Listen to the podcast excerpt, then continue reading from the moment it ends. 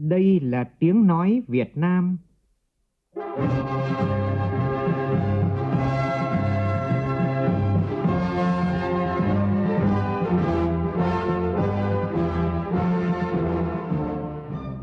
là tiếng nói Việt Nam, phát thanh từ Hà Nội, thủ đô nước Cộng hòa xã hội chủ nghĩa Việt Nam.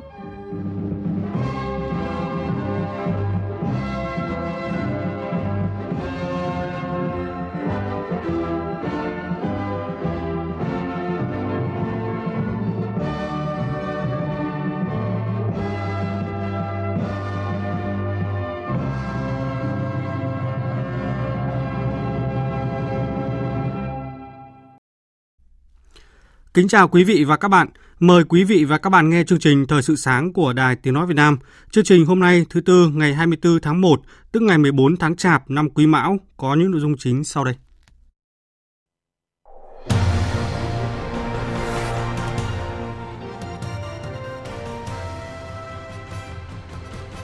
Chủ trì chiêu đãi trọng thể Tổng thống Đức Walter Steinmeier và phu nhân, Chủ tịch nước Võ Văn Thưởng nhấn mạnh cộng đồng người Việt Nam sinh sống, học tập, lao động tại Đức biết tiếng Đức là lực lượng quan trọng thúc đẩy hơn nữa giao lưu nhân dân, tình hữu nghị và hiểu biết giữa hai quốc gia. Thủ tướng Chính phủ yêu cầu các tỉnh, thành phố và các bộ ngành chủ động phòng chống rét đậm rét hại kéo dài, bảo vệ sức khỏe nhân dân, hạn chế thấp nhất thiệt hại với sản xuất. Lần đầu tiên trong nhiều năm, thành phố Hà Nội giải ngân đầu tư công đạt cao hơn mức bình quân của cả nước.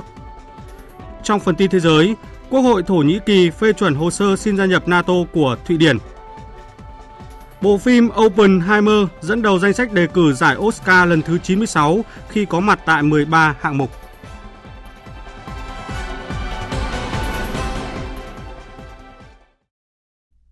Bây giờ là tin chi tiết. Thưa quý vị và các bạn, tối qua tại nhà hát lớn Hà Nội, Chủ tịch nước Võ Văn Thưởng và phu nhân chủ trì chiêu đãi trọng thể Tổng thống Đức Walter Steinmeier và phu nhân đang có chuyến thăm cấp nhà nước tới Việt Nam. Phóng viên Vũ Dũng đưa tin.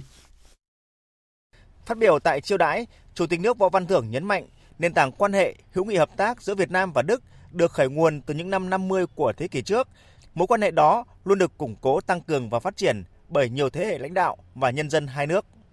Tôi tin rằng cộng đồng gần 200.000 người Việt Nam đang sinh sống tại Đức và hàng chục vạn người Việt Nam đã học tập, lao động tại Đức, biết tiếng Đức là lực lượng quan trọng thúc đẩy hơn nữa giao lưu nhân dân, tình hữu nghị và hiểu biết giữa hai quốc gia. Trong chặng đường sắp tới, Việt Nam mong tiếp tục đẩy mạnh hợp tác hiệu quả với Đức trong các lĩnh vực truyền thống và mở rộng hợp tác trong các lĩnh vực nhiều tiềm năng như chuyển đổi năng lượng, tăng trưởng xanh, kinh tế tuần hoàn, hợp tác lao động, chung tay làm sâu sắc hơn quan hệ song phương đang phát triển tốt đẹp. Phát biểu đáp từ tại chiêu đãi, Tổng thống Đức cho biết đây là lần thứ ba thăm chính thức Việt Nam và so với lần trước cách đây 8 năm, Việt Nam đang có sự chuyển động không ngừng, tầng lớp trung lưu gia tăng, nền kinh tế vẫn luôn tăng trưởng và mọi người đều hướng về phía trước. Tổng thống tin tưởng với tốc độ phát triển như hiện nay, Việt Nam sẽ phát triển mạnh mẽ trong thời gian tới. Mặc dù Đức và Việt Nam cách nhau khoảng 10.000 cây số, nhưng chúng ta vẫn thật gần nhau. Thương mại khởi sắc, đầu tư được đẩy mạnh, trao đổi văn hóa, khoa học và xã hội diễn ra sôi động và không kém phần quan trọng là các hoạt động hợp tác chính trị giữa hai nhà nước và người dân hai nước. Tất cả đều là kết quả của mối quan hệ tin cậy kéo dài nhiều thập kỷ mà chúng ta có thể cùng nhau nhìn lại. Bày tỏ ấn tượng về truyền thuyết táo quân tại Việt Nam mà chỉ 10 ngày nữa là dịp các vị táo quân cưỡi cái chép bay về trời, báo cáo Ngọc Hoàng. Tổng thống Đức chia sẻ, nếu được gặp táo quân, Tổng thống sẽ nhờ chuyển lời tới Ngọc Hoàng rằng Tổng thống rất biết ơn về mối quan hệ khăng khít giữa hai nước Việt Nam và Đức. Sau chiêu đãi, Chủ tịch nước và phu nhân mời Tổng thống Đức và phu nhân cùng đoàn cấp cao hai nước thưởng thức chương trình nghệ thuật do các nghệ sĩ nhạc gia tài năng của Việt Nam biểu diễn. Thủ tướng Chính phủ Phạm Minh Chính vừa ký ban hành công điện về việc chủ động phòng chống rét đậm rét hại kéo dài. Công điện gửi Chủ tịch Ủy ban Nhân dân các tỉnh, thành phố Hà Giang, Cao Bằng, Bắc Cạn, Tuyên Quang, Lào Cai, Lai Châu, Điện Biên, Yên Bái, Sơn La, Hòa Bình, Lạng Sơn, Thái Nguyên, Phú Thọ, Bắc Giang, Vĩnh Phúc, Hà Nội, Bắc Ninh, Hưng Yên, Hải Dương, Quảng Ninh, Hải Phòng, Hà Nam, Thái Bình, Nam Định, Ninh Bình, Thanh Hóa, Nghệ An, Hà Tĩnh, Quảng Bình, Quảng Trị, Thừa Thiên Huế và các bộ Nông nghiệp và Phát triển Nông thôn, Y tế, Tài nguyên và Môi trường, Thông tin và Truyền thông, Đài Tiếng Nói Việt Nam. Công điện nêu rõ những ngày qua do ảnh hưởng của không khí lạnh cường độ mạnh, toàn miền Bắc đã xảy ra rét hại, vùng núi cao xuất hiện băng giá, ảnh hưởng đến sức khỏe của người dân và sản xuất nông nghiệp. Để chủ động ứng phó với rét đậm rét hại đối với sản xuất nông nghiệp, bảo vệ sức khỏe của người dân, hạn chế thiệt hại đến mức thấp nhất đối với sản xuất kinh doanh, nhất là sản xuất nông nghiệp. Thủ tướng Chính phủ yêu cầu tiếp tục triển khai thực hiện nghiêm túc công điện số 1404 ngày 24 tháng 12 năm 2023 về việc chủ động phòng chống rét đậm rét hại kéo dài, tập trung một số nhiệm vụ cụ thể sau. Chủ tịch Ủy ban Nhân dân các tỉnh, thành phố trực thuộc Trung ương chủ động tuyên truyền hướng dẫn người dân thực hiện các biện pháp phòng chống rét và diễn biến thời tiết khắc nghiệt, bảo đảm sức khỏe và an toàn cho người dân, nhất là người cao tuổi, trẻ em và người yếu thế tập trung chỉ đạo tổ chức triển khai đồng bộ các biện pháp phòng chống đói rét, dịch bệnh đối với cây trồng vật nuôi thủy sản nhằm giảm thiểu thiệt hại đối với sản xuất kinh doanh, nhất là sản xuất nông nghiệp. Bộ Nông nghiệp và Phát triển Nông thôn tập trung chỉ đạo theo dõi sát diễn biến thời tiết, hướng dẫn các địa phương triển khai thực hiện công tác phòng chống rét, dịch bệnh cho gia súc, gia cầm, thủy sản và cây trồng, xây dựng và hướng dẫn kế hoạch sản xuất vụ đông xuân, cơ cấu cây trồng phù hợp với điều kiện thời tiết. Bộ Y tế phối hợp với các cơ quan thông tin truyền thông phổ biến kiến thức, hướng dẫn khuyến cáo người dân thực hiện các biện pháp phòng chống rét hiệu quả, bảo đảm an toàn sức khỏe, tránh nguy cơ nhiễm độc khí khi đốt than củi để sưởi ấm trong phòng kín. Chỉ đạo lực lượng y tế tuyến cơ sở đảm bảo cơ số thuốc chữa bệnh cần thiết, tổ chức khám chữa bệnh cho người dân, nhất là trong dịp Tết Nguyên đán. Các cơ quan báo chí truyền thông tăng tần suất và thời lượng phát các tin dự báo thời tiết, thường xuyên cập nhật thông tin về diễn biến của rét đậm rét hại và gió mạnh trên biển trên các phương tiện thông tin đại chúng để người dân biết chủ động phòng tránh. Năm 2023, giải ngân đầu tư công của thành phố Hà Nội vượt kế hoạch trung ương giao và lần đầu tiên trong nhiều năm, thành phố giải ngân đầu tư công đạt cao hơn mức bình quân của cả nước. Phóng viên Đài Tiếng Nói Việt Nam thông tin. Nếu như năm 2022, kết quả giải ngân đầu tư công của Hà Nội chỉ đạt 78,7%, thì năm 2023, toàn thành phố đã thực hiện đạt gần 88% kế hoạch thành phố giao và 108% kế hoạch trung ương giao. Theo ông Trương Việt Dũng, tránh văn phòng, người phát ngôn của Ủy ban Nhân dân thành phố Hà Nội, để đạt được các chỉ tiêu liên quan đến đầu tư công, thời gian qua, thành phố Hà Nội đã có những chỉ đạo quyết liệt về nội dung này, đặc biệt là với các công trình trọng điểm của thành phố. Và đây là lần đầu tiên trong nhiều năm, thành phố Hà Nội giải ngân đầu tư công đạt cao hơn mức bình quân của cả nước. Ông Trương Việt Dũng cho biết. Thành phố vào cuộc rất là quyết liệt, mà có được cái sự quyết liệt này là thường trực thường vụ và phân công từng đồng chí trong ban thường vụ theo dõi địa bàn và các đồng chí phó tịch giả soát hàng ngày từng dự án hàng tuần chúng tôi hàng tháng chúng tôi đều có báo cáo để gửi và chính vì vậy thì cái kết quả tiến độ giải ngân rất là tốt đối với vành đai 4 ý, thì ờ, thành phố Hà Nội là với cái quy mô là 58,2 km trên tổng tuyến là 112 km thì thành phố Hà Nội là đơn vị đầu tiên trong 3 tỉnh chúng tôi khởi công đúng hạn. Hà Nội cam kết khẳng định là đường vành đai 4 về đúng tiến độ theo lời hứa với Quốc hội và Chính phủ. Phát triển tỉnh Quảng Ninh trở thành trung tâm du lịch kết nối khu vực và thế giới là một trong những mục tiêu quan trọng được đưa ra trong nghị quyết số 30 của Bộ Chính trị về phát triển kinh tế xã hội và bảo đảm quốc phòng an ninh vùng đồng bằng sông Hồng đến năm 2030, tầm nhìn đến năm 2045. Mới đây, tỉnh Quảng Ninh tổ chức tham vấn các chuyên gia, nhà quản lý, doanh nghiệp để đưa ngành du lịch Quảng Ninh phát triển trở thành trung tâm kết nối khu vực và thế giới.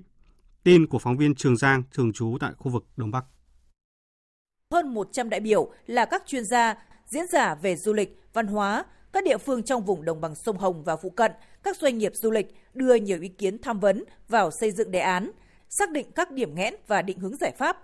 Đề án đưa ra 12 điều kiện cần thiết, 5 nhiệm vụ trọng tâm và 12 nhóm giải pháp cần thực hiện.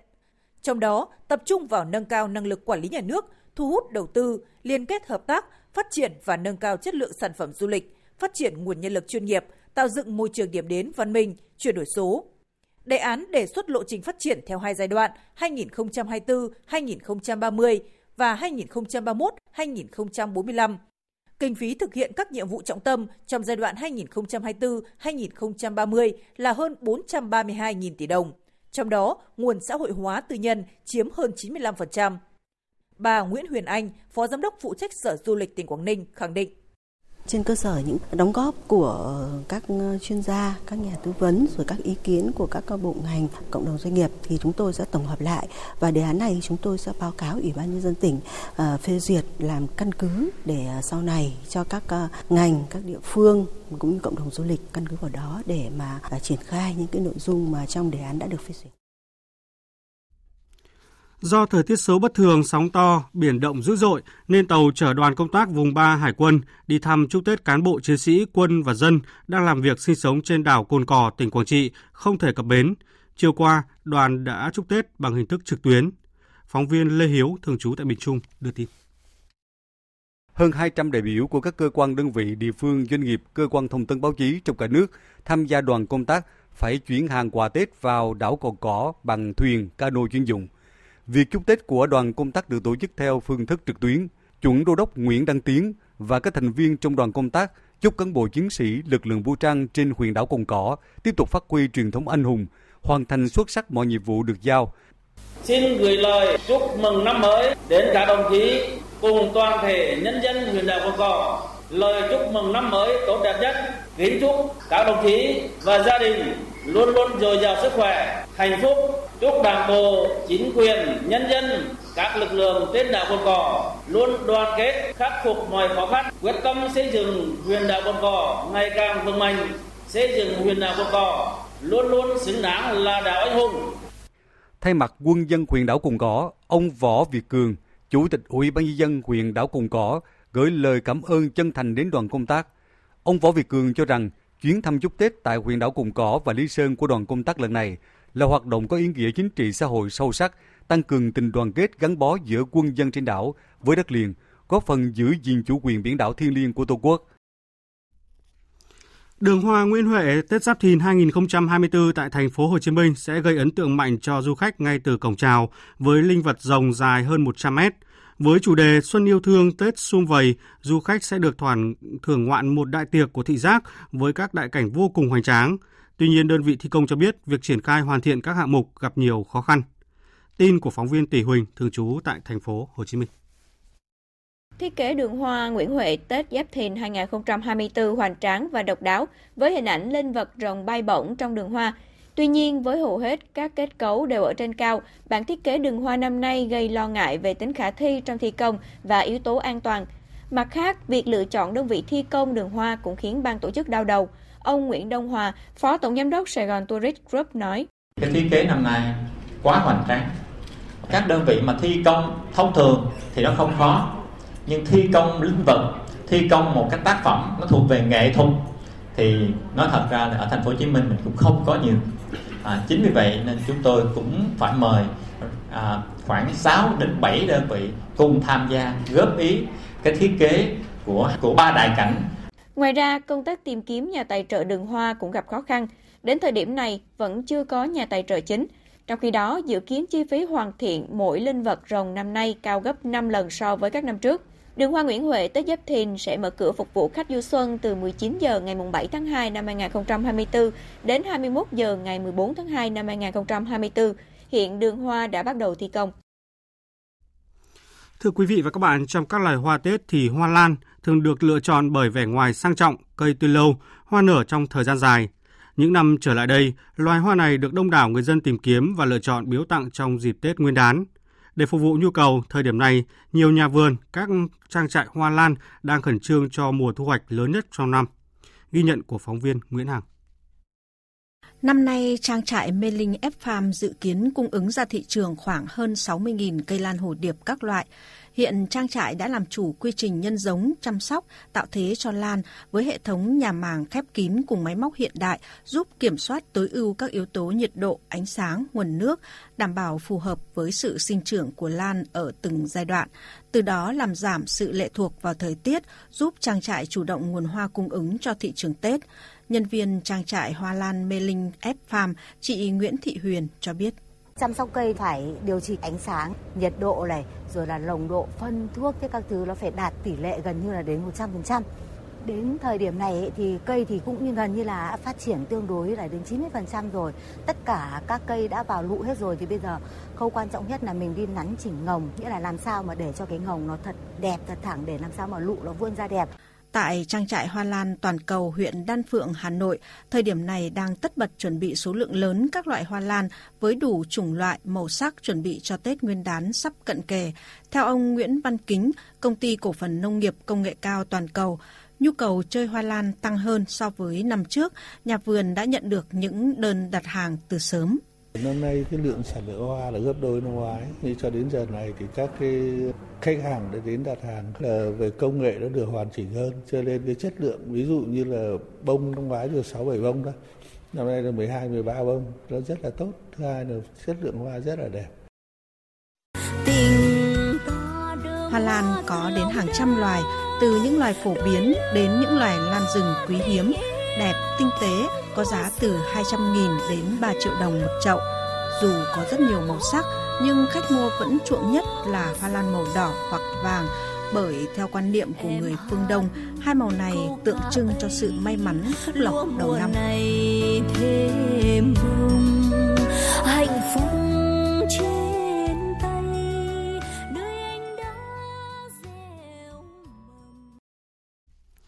Chương trình Thời sự sáng tiếp tục với phần tin thế giới. Quốc hội Thổ Nhĩ Kỳ vừa phê chuẩn hồ sơ xin gia nhập Tổ chức Hiệp ước Bắc Đại Tây Dương NATO của Thụy Điển, xóa bỏ rào cản lớn nhất đối với việc mở rộng liên minh quân sự này sau 20 tháng trì hoãn. Phó giáo sư về khoa học chính trị tại Đại học Lan, Zikak Benson cho biết, tư cách thành viên NATO sẽ là một sự thay đổi lớn trong chính sách đối ngoại của Thụy Điển. Thụy Điển đã có một thời gian dài duy trì chính sách trung lập và không liên kết, và đây sẽ là một sự thay đổi cơ bản đầy ấn tượng đối với chính sách đó. Đơn xin gia nhập NATO của Thụy Điển sau khi được Quốc hội Thổ Nhĩ Kỳ thông qua dự kiến sẽ được Tổng thống Thổ Nhĩ Kỳ Tayyip Erdogan ký thành luật trong vài ngày tới. Điều này cũng đồng nghĩa với việc Hungary trở thành quốc gia thành viên duy nhất chưa chấp thuận việc gia nhập NATO của Thụy Điển. Và trong diễn biến mới nhất thì trên trang cá nhân của mình, Thủ tướng Hungary Viktor Orbán thông báo ông gửi lời mời người đồng cấp Thụy Điển tới Budapest để thảo luận về nỗ lực gia nhập NATO của quốc gia Bắc Âu này. Hải Đăng, phóng viên Đài Tiếng Nói Việt Nam theo dõi khu vực Đông Âu, đưa tin.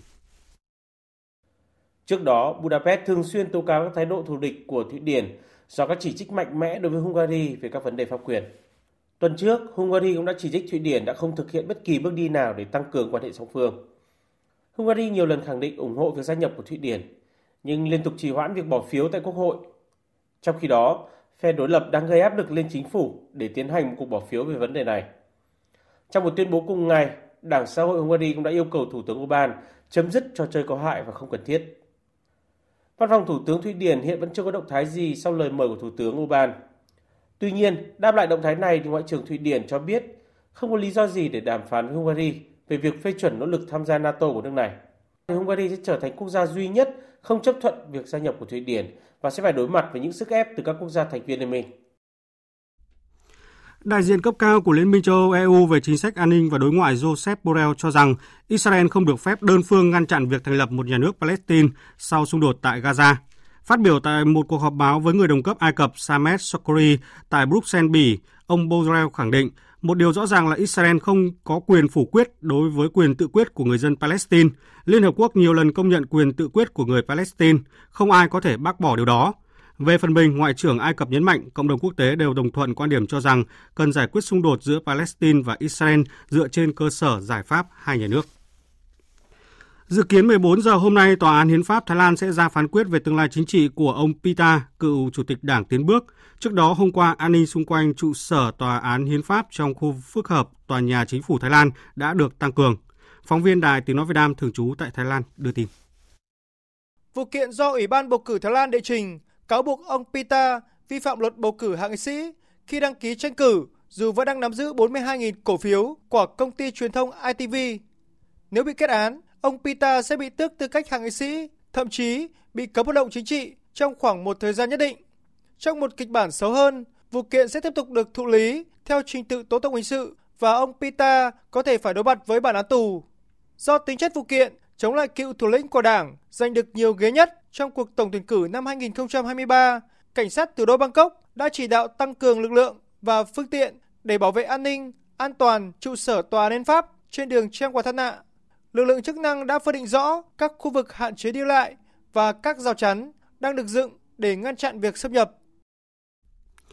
Theo thông tin cập nhật từ đài truyền hình CCTV của Trung Quốc, ít nhất 3 người đã thiệt mạng và 50 người bị thương, trong đó có 5 người bị thương nặng trong trận động đất có độ lớn 7 xảy ra tại khu vực biên giới giữa Trung Quốc và Kyrgyzstan vào sáng qua. Đáng chú ý, nhà ga xe lửa ở thành phố Akhakto, khu tự trị Tân Cương, Trung Quốc đã tiến hành sơ tán khẩn cấp hơn 200 hành khách chỉ trong vòng 2 phút. Biên tập viên Phương Anh thông tin. Một đoạn video giám sát lắp đặt tại nhà ga cho thấy nhân viên nhà ga đã ngay lập tức phản ứng trước tình huống khẩn cấp, yêu cầu tất cả hành khách nhanh chóng rời khỏi nhà ga càng sớm càng tốt. Nhiều nhân viên lao tới khu vực sảnh chờ, trợ giúp hành khách sơ tán chỉ trong vòng 2 phút. Ngụy Bình Bình, một nhân viên nhà ga cho biết. Tất cả những gì tôi nghĩ lúc đó là sơ tán mọi người ngay lập tức. Chỉ cần mọi người đều bình an vô sự, không có chuyện gì xảy ra, tôi mới cảm thấy nhẹ lòng. Đó là công việc của tôi và những gì tôi nên làm. Sự an toàn của mọi người là trên hết. Tại Kyrgyzstan, nhiều người đã phải đi sơ tán tại thủ đô Bishkek sau động đất, nhưng rất may không ghi nhận thương vong và thiệt hại tại đây. Bộ Y tế Kazakhstan cho biết 44 người đã bị thương tại thành phố lớn nhất Kazakhstan. Tối qua, theo giờ Hà Nội, Viện Hàn Lâm Khoa học và Nghệ thuật Điện ảnh Mỹ công bố danh sách đề cử chính thức lễ trao giải Oscar lần thứ 96. Bộ phim Oppenheimer đã dẫn đầu danh sách đề cử năm nay khi có mặt tại 13 hạng mục. Biên tập viên Đài Tiếng Nói Việt Nam thông tin. Xin chúc mừng những người được đề cử năm nay. Thật vinh dự khi được có mặt ở đây cùng tất cả các bạn. Hai diễn viên Beat và Jack Yates, đại diện cho ban tổ chức Oscar 2024, công bố danh sách đề cử năm nay. Killers of the Flower Moon, Oppenheimer và Poor Things liên tục được gọi tên trong danh sách đề cử của lễ trao giải Oscar lần thứ 96. Không nằm ngoài dự đoán, Oppenheimer tiếp tục dẫn đầu tại Oscar năm nay với 13 đề cử, trong đó có các hạng mục quan trọng như phim hay nhất, đạo diễn xuất sắc, nam chính xuất sắc. Oppenheimer đang đứng trước cơ hội cao thắng phim hay nhất khi nhận cơn mưa lời khen từ giới phê bình và khán giả. Phóng viên mảng giải trí của eTalk, Liz Trinier cho biết, đó là Oppenheimer, đó là bộ phim được đề cử nhiều nhất trong năm nay. Điều này không có gì đáng ngạc nhiên cả. Ra mắt vào mùa hè 2023, dự án phim của đạo diễn Christopher Nolan với kinh phí 100 triệu đô la Mỹ đã trở thành một trong những bộ phim thành công nhất năm qua với doanh thu 952 triệu đô la Mỹ, tức hơn 23.000 tỷ đồng. Tiếp theo chương trình là một số thông tin thể thao đáng chú ý.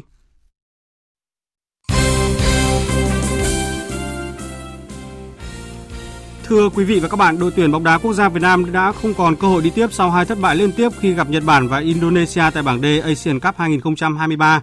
Ở trận cuối, thầy trò huấn luyện viên Philippe Chusie sẽ gặp đội tuyển Iraq vào lúc 18 giờ 30 phút hôm nay trong trận đấu chỉ mang tính thủ tục. Tại buổi họp báo diễn ra vào hôm qua, huấn luyện viên Chusie khẳng định dù không còn khả năng đi tiếp, nhưng đội tuyển Việt Nam vẫn giữ vững động lực và sẽ tiếp tục thể hiện tinh thần mạnh mẽ để hướng tới kết quả tốt nhất. Trong khi đó, trung vệ Bùi Hoàng Việt Anh hy vọng người hâm mộ sẽ tiếp tục sát cánh cùng đội tuyển Việt Nam. Bản thân em cũng như tất cả cầu thủ của đội hy vọng là người hâm mộ tiếp tục đồng hành với cả toàn đội và động viên theo dõi. Uh, hy vọng là toàn đội sẽ giành kết quả tốt nhất. Cũng diễn ra vào lúc 18 giờ 30 phút hôm nay, đội tuyển Nhật Bản sẽ gặp Indonesia.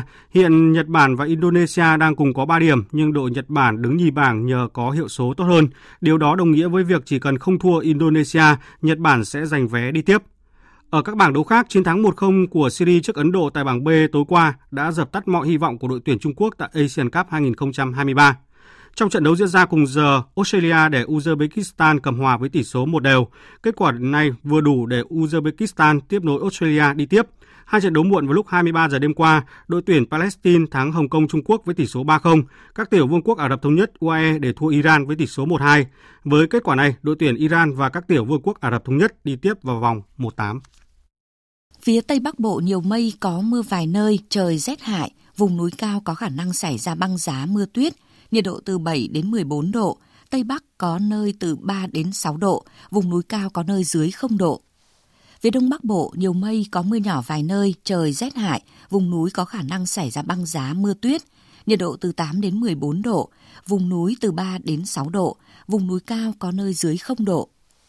Khu vực từ Thanh Hóa đến Thừa Thiên Huế, nhiều mây, phía Bắc có mưa nhỏ vài nơi, phía Nam có mưa mưa rào, cục bộ có mưa to và rông, phía Bắc trời rét hại, phía Nam trời rét, có nơi rét đậm. Phía Bắc nhiệt độ từ 9 đến 16 độ, phía Nam từ 13 đến 19 độ. Khu vực từ Đà Nẵng đến Bình Thuận nhiều mây có mưa mưa rào, cục bộ có mưa to và rông. Phía Nam ngày nắng, đêm có mưa rào vài nơi, phía Bắc trời lạnh. Phía Bắc nhiệt độ từ 18 đến 24 độ, phía Nam từ 22 đến 29 độ.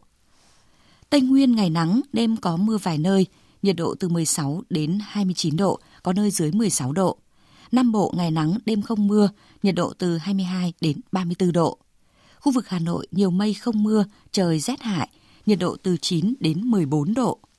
Dự báo thời tiết biển, vịnh Bắc Bộ có mưa rải rác, tầm nhìn xa trên 10 km, giảm xuống 4 đến 10 km trong mưa, gió đông bắc cấp 5, có lúc cấp 6 giật cấp 7, biển động. Vùng biển từ Quảng Trị đến Quảng Ngãi, từ Bình Định đến Ninh Thuận, từ Bình Thuận đến Cà Mau, khu vực Bắc và giữa Biển Đông, khu vực quần đảo Hoàng Sa thuộc thành phố Đà Nẵng. Có mưa rải rác, tầm nhìn xa trên 10 km, giảm xuống 4 đến 10 km trong mưa, gió Đông Bắc cấp 6, có lúc cấp 7, giật cấp 8, cấp 9, biển động mạnh. Vùng biển từ Cà Mau đến Kiên Giang có mưa rào vài nơi, tầm nhìn xa trên 10 km, gió Đông Bắc đến Đông cấp 4, cấp 5, riêng phía Nam có lúc cấp 6, giật cấp 7, biển động. Khu vực Nam Biển Đông và khu vực quần đảo Trường Sa thuộc tỉnh Khánh Hòa có mưa rào và rông vài nơi, tầm nhìn xa trên 10 km, gió Đông Bắc cấp 5, có lúc cấp 6, biển động. Riêng vùng biển phía Tây mạnh cấp 6, cấp 7, giật cấp 8, cấp 9, biển động mạnh. Vịnh Thái Lan có mưa rào và rông vài nơi, tầm nhìn xa trên 10 km, gió đông cấp 4, cấp 5. Quý vị và các bạn vừa nghe một số thông tin thời tiết đáng chú ý. Trước khi kết thúc chương trình Thời sự sáng nay, chúng tôi tóm lược một số tin chính vừa phát. Phát biểu tại tiệc chiêu đãi trọng thể Tổng thống Đức Walter Steinmeier và phu nhân diễn ra chiều tối qua, Chủ tịch nước Võ Văn Thưởng nhấn mạnh cộng đồng gần 200.000 người Việt Nam đang sinh sống tại Đức và hàng chục vạn người Việt Nam đã học tập lao động tại Đức, biết tiếng Đức là lực lượng quan trọng, thúc đẩy hơn nữa giao lưu nhân dân, tình hữu nghị và hiểu biết giữa hai quốc gia. Thủ tướng Chính phủ yêu cầu Chủ tịch Ủy ban Nhân dân các tỉnh, thành phố trực thuộc Trung ương chủ động tuyên truyền, hướng dẫn người dân thực hiện các biện pháp phòng chống rét và diễn biến thời tiết khắc nghiệt, bảo đảm sức khỏe và an toàn cho người dân, nhất là người cao tuổi, trẻ em và người yếu thế, giảm thiểu thiệt hại đối với sản xuất kinh doanh, nhất là sản xuất nông nghiệp. Quốc hội Thổ Nhĩ Kỳ đã phê chuẩn hồ sơ xin gia nhập NATO của Thụy Điển. Tổng thống Erdogan sẽ ký ban hành luật về việc này, mở đường cho Thụy Điển tham gia một liên minh quân sự sau nhiều năm giữ vị trí trung lập. Đến đây chúng tôi kết thúc chương trình Thời sự sáng của Đài Tiếng Nói Việt Nam. Chương trình do các biên tập viên Duy Quyền Bùi Chuyên thực hiện cùng sự tham gia của phát thanh viên Phương Hằng, kỹ thuật viên Hồng Vân, chịu trách nhiệm nội dung Nguyễn Vũ Duy.